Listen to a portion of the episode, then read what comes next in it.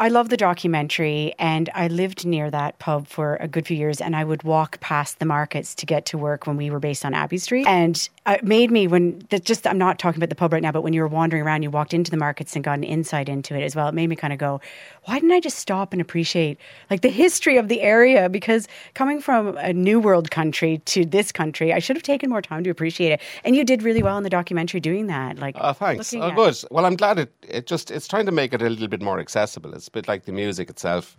It's um it's a little inaccessible to people, and it's hiding in plain sight. Uh, and people are looking at it and not seeing it, or not hearing it properly, or not not not that they're not hearing it properly, but they're not hearing it to their own advantage in a way that I think that they can. Because it's still here, it's very vibrant. It's not just here; it's all over Yeah. and pe- people are gravitating towards it for you know a number of different reasons but it's a kind of an artistic creative expression that we have here Yeah. uh, that has been um, mishandled a little bit in some cases Mm. And has kind of repulsed people um, for good reason sometimes Mm, yeah. but which is a little a, a little glory in there that's uh, so I was hoping to get some sort of access to it I just think, and I've, th- thought about this a lot since I moved here in 1999, that, you know, when you travel the world as a Canadian, you don't have that sense of depth of what that means as an identity. But I could pick up that really quickly when I moved here and we went abroad with the Ian Dempsey Breakfast Show and they're like,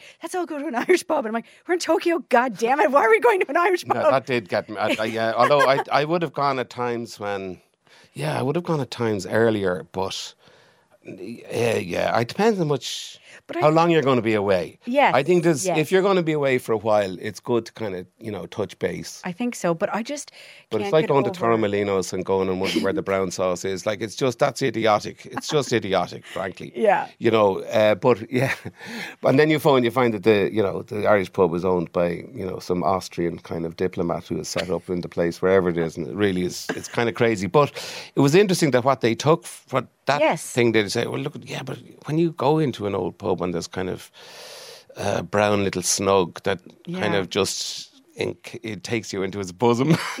Uh, there are reasons why it's why why it is cool, and now we're losing them basically because yeah, pub culture has changed completely. It's gone on. You know, there are very few vocational barmen anymore. Yeah, that's what I was thinking of when I was watching the documentary as well. Yeah. But the depth of the Irish identity, Brendan, like it's just it's so incredible to me because you don't get that with other countries necessarily sometimes. And it's not just you as as us as a nation. It's when we travel everyone knows really what it means. And like you in the documentary the first note that you played for example i'm like that note would take me to that cozy snug in a pub. And it's just so all encompassing like i just think it's amazing and something we should be proud of. What it is is um, I had a big rouse with uh, John Michael McDonagh over the idea of um, you know nationalism and all this kind of stuff, and not just with him, but all over the years.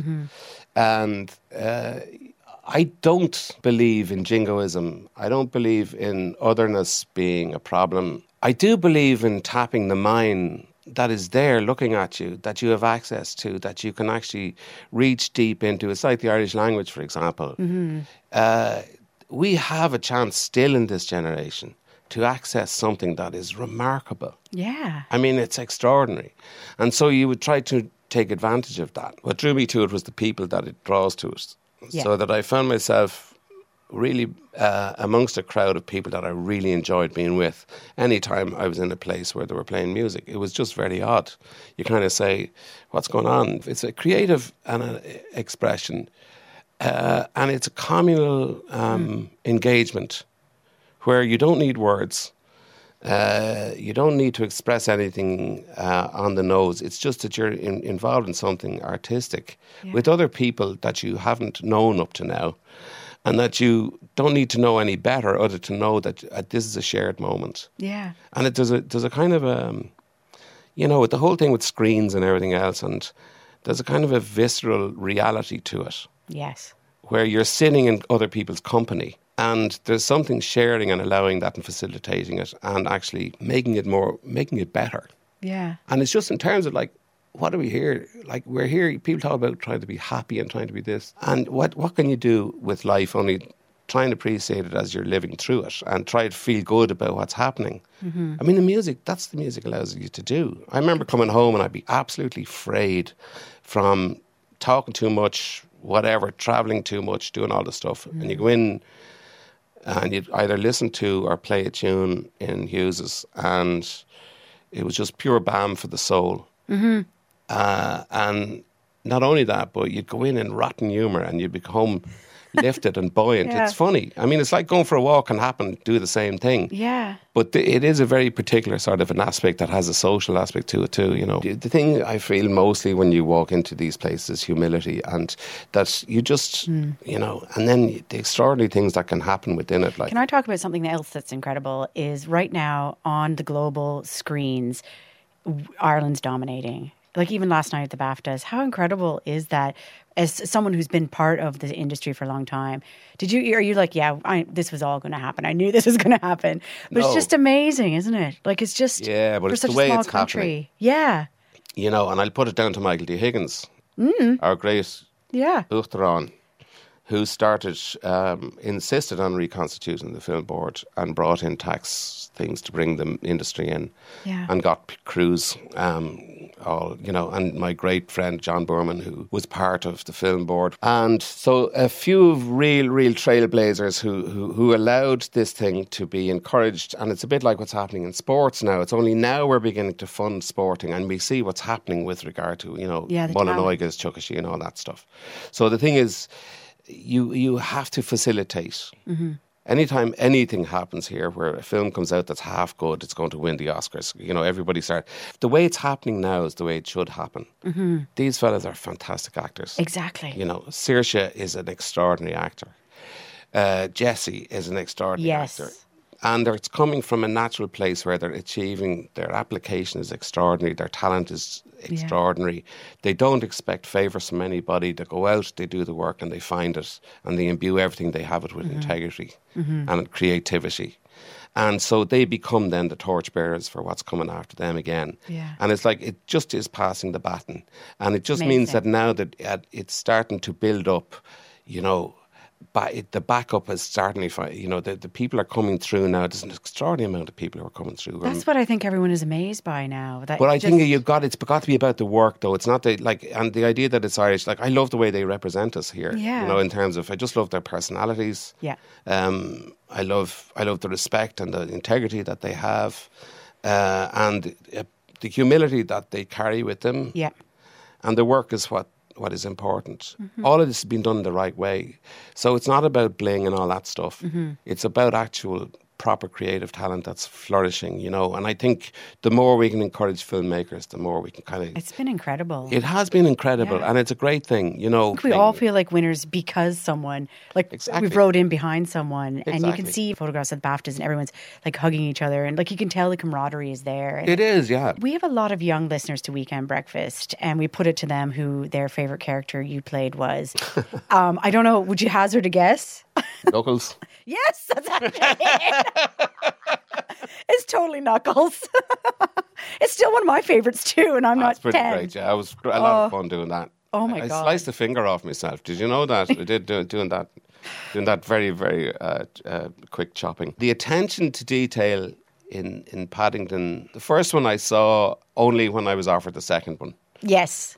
and yeah. I said, "Wow, this is really great." amazing. And uh, so that was a real joy to do. And It's a then joy it was to a- watch. Yeah, no, it's Yeah. fun. And honestly, I saw the first day that Hugh Grant came in in his pink suit that he when he dances at the end. It was just funny and it was so Oh, Jeez, I warm. laughed- I've never laughed as I long. know. I was in there. I just I went into his trailer to say because I was going when he was starting. Mm-hmm. he was sitting there in this kind of he did he was doing this hangdog shtick, you know, in his all his sequence. and I honestly haven't laughed as much. It was just so funny. It was so brilliant. He was so great in that as well. So yeah, I've uh, I am really I'm really really chuffed. I Knuckles love was pretty high, like it was about sixty percent the, the favorite character. no, I I, thought love you were going to guess Harry Potter. see- yeah, pardon. I thought you were going to guess Harry Potter, but no, yeah, Uh, that's in there too, you know. Yeah. But like, it's just yeah. I so love good. doing things. Like I remember getting slagged uh, by somebody saying, "Oh yeah, jeez," trying to hear Brendan Gleeson trying to justify the Smurfs is like really pathetic or something. Hmm. And uh, and I, I was getting enthusiastic about it because I really felt I don't care. Yeah. doing kids movies is the biggest privilege. It's amazing. and you just kind of like when you think about what you looked and how impactful movies can be when you're that age Mm-hmm. Yeah. or when you're growing up. Yeah, I It's know. a privilege to do stuff with them. It's brilliant. Totally. I, I mean, I'm doing my dream job by being a radio presenter, but my second job would be I've always wanted to be the voice of a long-standing cartoon character. Oh, there you like go. Lisa Simpson, basically. yeah, yeah, yeah, It'd be good, wouldn't it? It's great. I know I'm not going to press you now. A final question, but on the Joker movie, what Yeah. can you tell us about it, if anything? It's going out in uh, October. Okay, that's all you can tell. but is it true after you saw Joaquin in the first one, you're like, oh, this would be a good thing to be part of? No, I saw, I saw Joaquin the first thing, and I said that's the best performance I've ever seen. Uh, Yeah. Anything like I'd worked with him before. You know, I did the Village with him, um, and we didn't really, we, you know, we, we. So I knew him. I knew he was a really proper person, and I knew he was a proper actor.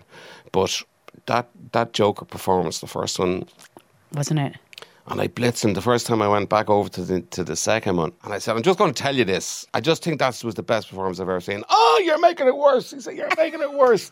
Because he frets all the time. He always thinks that he's miscast, and he always thinks that you know You can tell that about him, actually. Pardon? You can tell that about Oh, him. he's always at it. But it was like uh, it transcended everything. Yeah. So I heard that they were looking for me for the second one, I didn't have to think twice. Yeah. Said, is Joaquin is doing it? That's it. Yeah. You've had such a diverse career. It's quite incredible. And it's an absolute pleasure to speak to you. Ah, thanks a Thank you million. so much Thank for your time. Thank you. Well, thanks. Weekend Breakfast, With Alison Curtis. playing the music you love. Today FM. It all happens here. Today